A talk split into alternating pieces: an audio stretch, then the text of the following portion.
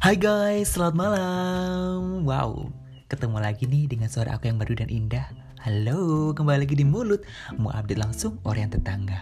Tuh, udah banyak gosip nih di sebelah.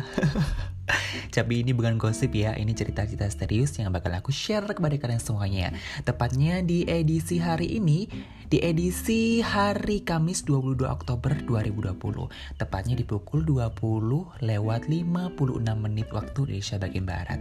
Wow, mungkin buat kalian yang ada di Indonesia bagian Timur, Tengah, Selatan, saya ucapkan selamat malam juga mungkin selamat pagi atau selamat siang ya. Yang penting harus selalu selamat pagi.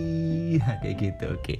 Dan di kesempatan edisi kali ini saya akan sedikit membahas hal-hal yang mungkin sering dibikin gundah gulana ataupun sering dibikin kalut seluruh kaula muda di mana pun berada.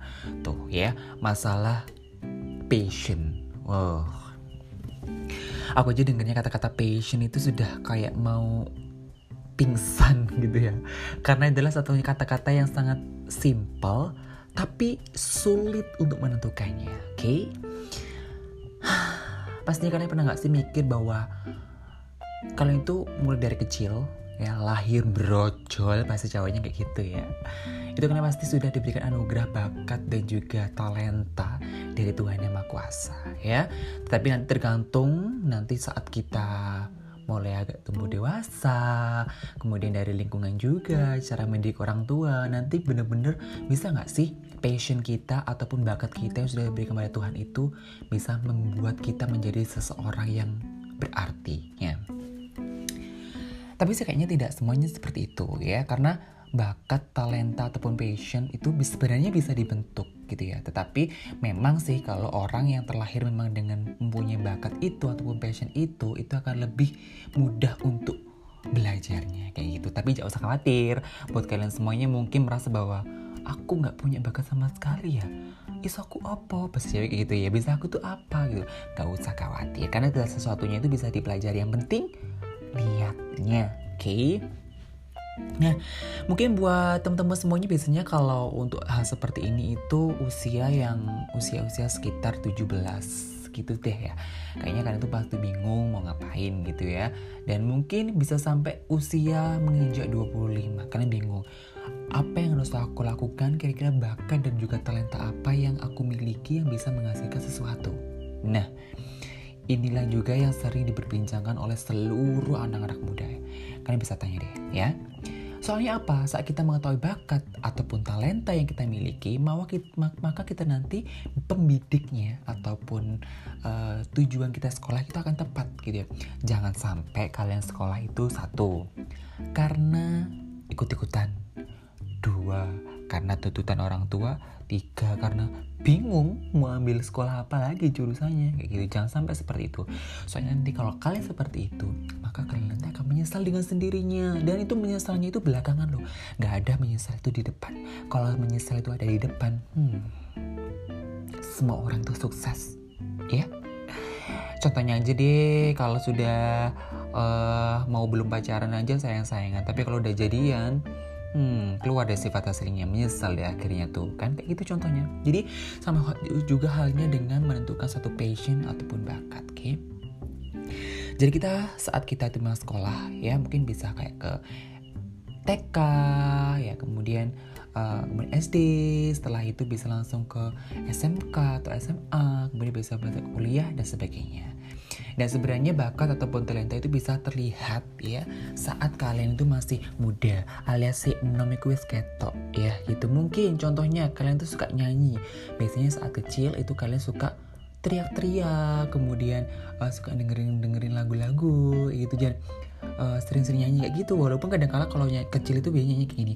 Ya gitu gitu ya. Tapi itu sudah sudah apa ya uh, mungkin passion kalian di situ. Nanti menginjak besar lagi, nanti akan berubah lagi passion kalian. Ya mungkin kalian lebih suka menggambar ya, menggambar gitu. Nanti tambah besar lagi kalian lebih suka beda lagi nanti passionnya ataupun bakatnya seperti itu. Nanti dengan lama kelamaan berjalannya waktu, kalian nanti akan mengetahui passion kalian itu di mana. Ya seperti itu. Saat kalian udah menentukan bahwa oh saya itu cocok banget di bidang ini, saya cocok banget di passion ini. Jadi di situlah kalian harus mulai terus menggali informasi dan juga belajar. How do something? Apa yang harus kamu lakukan untuk mengejar passion kamu? Oke? Okay? contohnya kalian suka nyanyi ya. Dari kecil suka nyanyi besar juga suka nyanyi. Jadi kamu pikir bahwa aku bisa menghasilkan sesuatu dari bakat dan juga talenta yang diberikan oleh Tuhan ini yaitu sebagai seorang penyanyi. Ya oke. Okay. kalau memang kamu seperti itu kamu harus fokus.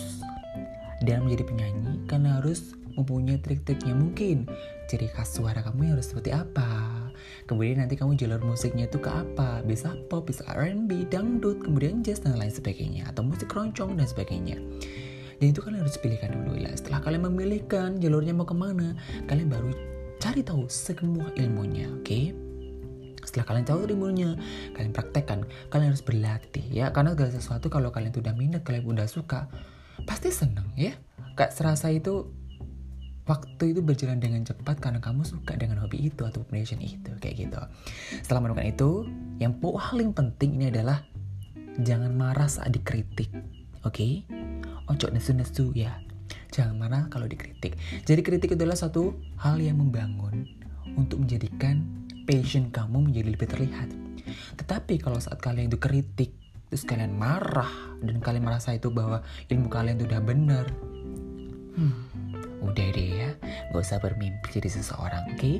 jadi kritik itu membangun memang sih ada juga kritik yang gak membangun ada juga kritik yang kayak mengedownkan itu menurunkan mental juga ada nggak apa-apa karena itu adalah sebagai ujian bahwa kamu itu harus lebih kuat dalam mentalnya ya oke okay? karena kalau bakat udah mumpuni belajar dan sudah kalau mental kalian itu nggak bagus mental kalian mental kalian itu mentalnya itu rendah maka kalian nggak bisa jadi apa-apa seperti itu setelah semua itu terwujud kritiknya juga sudah kalian nggak boleh jadi kalian harus punya relasi ya relasi maksudnya apa Oke mungkin kalian punya kenalan cafe, kalian bisa magang di cafe, kemudian kalian bisa bikin channel YouTube, kemudian bisa bikin kayak ancor kayak ini juga gitu ya. Jadi sering-sering kalau sininya mungkin bisa kayak di weddingan ke teman-teman kalian, acara teman-teman kayak gitu.